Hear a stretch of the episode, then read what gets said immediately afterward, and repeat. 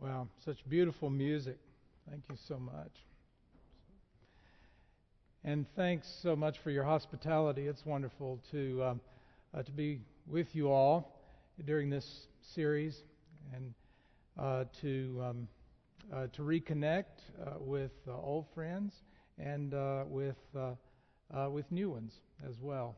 So it's wonderful to see you all. I was thinking a couple of things as uh, Jerry was making that introduction. Very gracious, by the way, Jerry. Thank you. Um, one is that Muzan was always for me like that older brother that you you had to you, you sort of had to live up to that older brother. You know, it's like it's like the kid that has the older brother who's the football star, and then he comes along on the team. And it was kind of like that for me. Uh, always both an inspiration, Muzan, and uh, and also uh, an aspiration for me. And I'm grateful to you for for your ministry and for your encouragement uh, through all the years. And I also I had a memory of of Tula, uh, your mother. Um, when Jerry was introducing, he said something about being a smart kid, going to college uh, as I did out of my junior year. But Tula always had a nickname for me and it was dumb kid. she always she would say, "Hey, dumb kid," and of course give me a big hug then. And uh, and gosh, I I, uh, I miss that. Um, she was such a wonderful lady and so funny and fun and uh, and full of life and joy and um, just just a blessing uh, to us.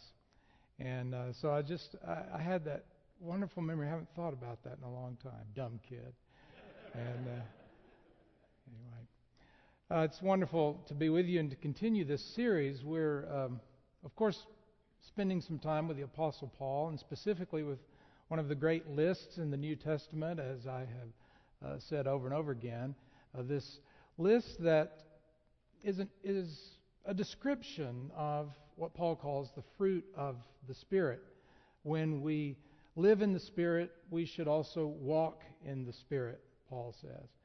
When I was having a conversation yesterday morning with a couple of young adult classes that met together for kind of Q&A time, uh, someone asked the question, well, what, what, is, what is our role in this exactly? I mean, is Paul saying that we just open our lives uh, to God and God just works through us and our lives somehow bear this fruit?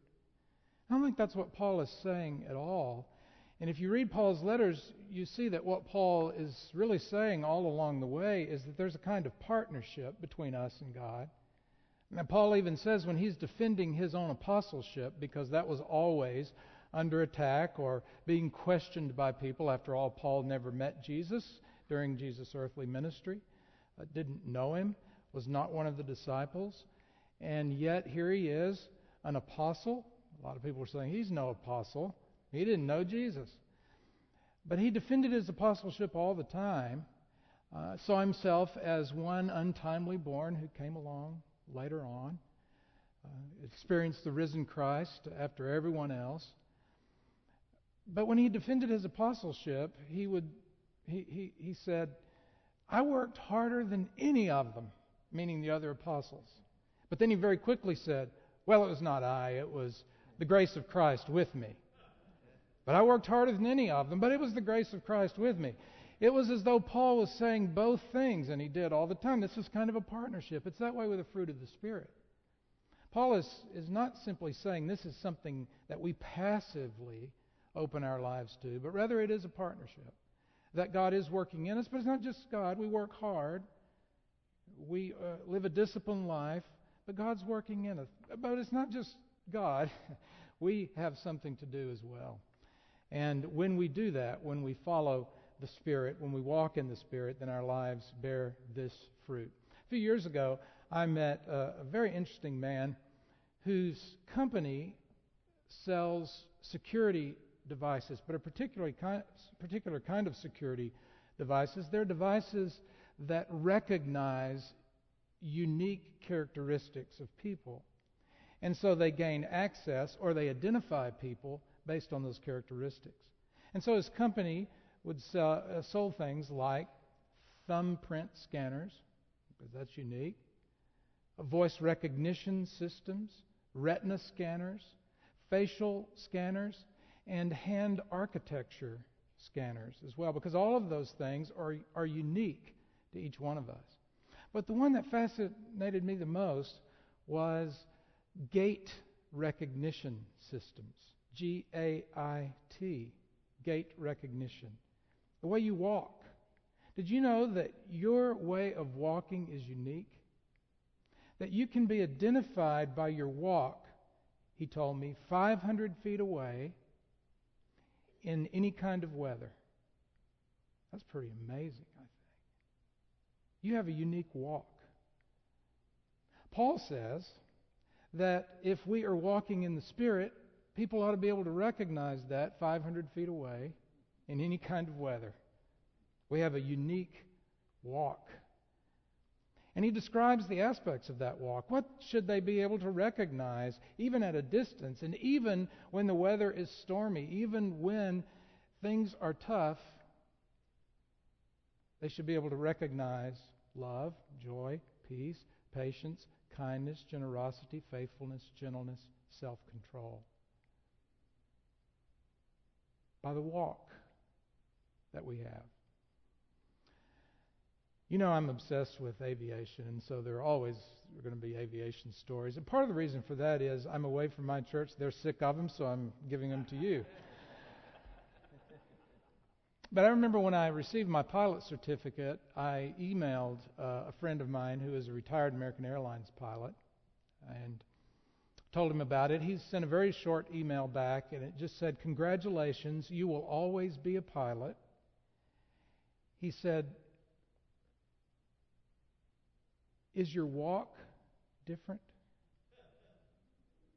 That's interesting, isn't it? I guess he meant, Am I cocky now? Do I walk in a different way? But you know, I, I think once we become a follower of Christ, that's a question that perhaps someone would say, You're a follower of Christ, okay. Is your walk different? Is it recognizable at a distance? I think Paul is challenging us with that kind of question when he says, if you live in the Spirit, you ought to also walk in the Spirit. And so we're looking at that description of what that looks like. And we've been talking, of course, about scanning our lives. I won't go back through all of that, but we're scanning our lives. We're taking a look, like a pilot scans an instrument panel and scans outside the airplane. We're scanning inside of ourselves, outside of us, in the network of relationships, the community and, and even the larger world? And what does that look like when we're scanning? Do we see the evidence of the fruit of the Spirit in our lives? And Lent is a great time for us to focus on that kind of thing. So, these two characteristics we're looking at tonight um, are generosity and faithfulness. Generosity and faithfulness. Now, if you learned the, if you memorized the fruit of the Spirit at some point, you probably memorized the one we're looking at tonight as goodness.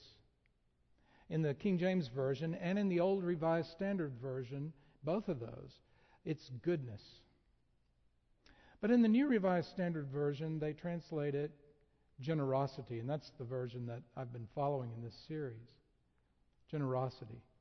It's a rare word. It only appears four times in the New Testament, and it never appears in classical Greek at all. And it's usually translated goodness wherever it appears in the New Testament in those, in those times.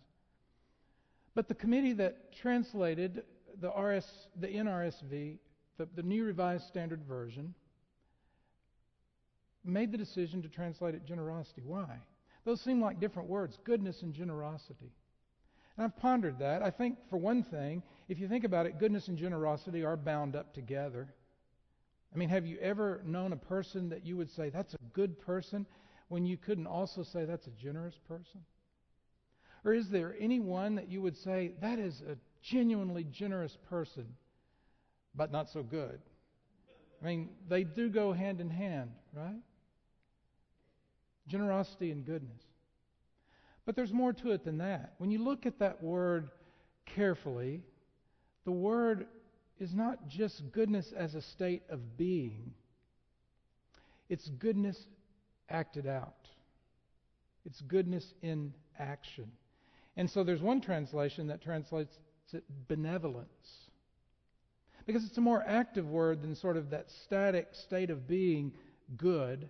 This is goodness acted out. And so generosity is really a very good translation of that word. And generosity is such a part of what it means to be a follower of Christ. Fully a third of Jesus' teachings had to do with generosity, with how we handle our possessions and our money specifically. Where we lay up our treasures, as Jesus said in the Sermon on the Mount. Laying them up not on earth where moth and rust consume, and where thieves can break in and steal, but laying up our treasures in heaven where moth or rust cannot consume, where thieves cannot break in and steal. For where your treasure is, there will your heart be also. See, it's a spiritual matter. Where our treasure is, our heart follows. And so generosity is an important aspect of the fruit of the Spirit. And it's generosity in every way. It's generosity not only in the way we handle possessions, but it is generosity in the way we handle all of our lives, all that we have and all that we are. Are we generous? It's a really good indicator about our walk, about the way we're living out our faith, about the way that we are following in the way of Christ. Now, Paul, in 2 Corinthians, is doing what Paul usually does in his letters. He's answering questions, he's settling disputes, he's straightening out problems in the churches that are still very young, churches that he founded. He's answering theological questions. But when you read Paul's letters, you realize that he's also raising money. I mean, preachers do that. And Paul is, is doing that. And he's doing that because there's a famine around Jerusalem, and he's raising funds uh, to help provide food uh, for those uh, in and around Jerusalem. And so he writes about that in 2 Corinthians. We're in the ninth chapter. And uh, as he's writing about this, this is the fifth, I'm going to begin with the fifth verse. He says, This is why I thought it was necessary to encourage the brothers to go to you ahead of time and arrange in advance the generous gift you've already promised. They made a pledge. And he's sending them then to ahead of time to prepare them so that they can be prepared to give that. He says, I want it to be a real gift from you. I don't want you to feel like you are being forced to give anything. What I mean is this the one who sows a small number of seeds will also reap a small crop. And the one who sows a generous amount of seeds will also reap a generous crop. Everyone should give whatever they've decided in their heart. They shouldn't give with hesitation or because of pressure. God loves a cheerful giver. God has the power to provide you with more than enough of every kind of grace. That way, you will have everything you need always and in everything to provide more than enough for every kind of good work. God loves a cheerful giver, Paul wrote. It makes me think of the story of Patrick Johnson. Patrick Johnson was an investment advisor, and he enjoyed that work and did very well. But he found his real joy when he wrote his first major check for the sake of someone else. And he recounts that. He says that he found out about a need at a homeless shelter for men, homeless men, and they didn't have any air conditioning. The air conditioning had gone out in the building. This is in Mississippi, summertime.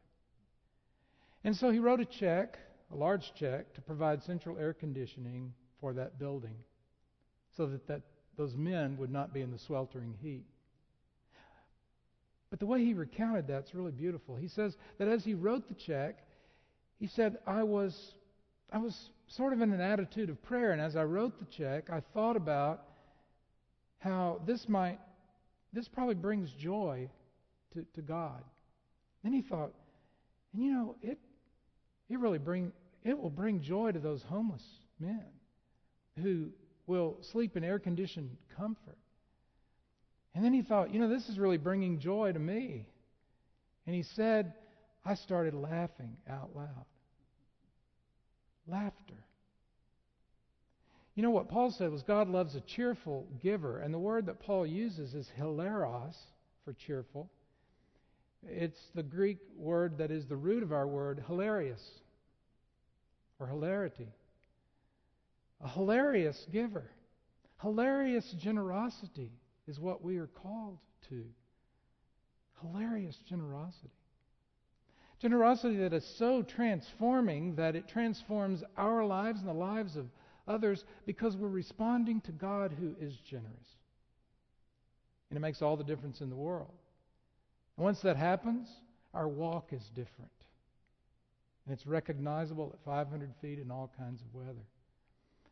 I think the illustration of that more than any other in the Gospels is the story of Zacchaeus. You know, Zacchaeus, the wee little man who climbed up in the sycamore tree to take a look at Jesus because he was short of stature and he goes up in the tree. And Jesus comes right over to him and invites him to dinner. Now, Zacchaeus is a hated tax collector. He's hated because he's thoroughly corrupt. He had to be because the system was thoroughly corrupt. He bid for the job in the region of Jericho, a lot of wealth there. And he bid for the job, and he had to pay the Roman government a certain amount, but he could collect whatever he could get out of people, and he had the power of Rome behind him. And so he was a very wealthy man. It says he was a tax collector and rich. So he had enriched himself on the backs of other people. And in the presence of Jesus, in this generosity of Jesus, this generosity of love and grace that he experienced, sitting at the table with him, which is a sign, the table is a sacred place. It's a sign of reconciliation and friendship. Here he is, a hated and despised tax collector, and Jesus is sitting down at the table with him. And in response to that, he says, I'm going to restore everything that I took from anybody fourfold. I'll give half of all my possessions to the poor. And Jesus' response to that is, Today salvation has come to this household. And you know that Zacchaeus walked away from that place with a different walk. With hilarious generosity. I mean, it's hilarious that somebody like Zacchaeus would turn around that quickly and change like that. So, the question for you and for me is that question as we scan our lives inside and out do we have the fruit of hilarious generosity? Do we have that fruit in our lives? Is it in our walk? Can people recognize it at a distance in all kinds of weather? The second one that we're talking about tonight is faithfulness. Faithfulness. The word that's translated faithfulness is the Greek word pistis. It's also translated faith. In fact, most of the time it is translated faith. It's the same word. And it has both the connotation of faithfulness, being full of faith, and faithfulness in the sense of fidelity. The word means both things. And it means both things here, I believe.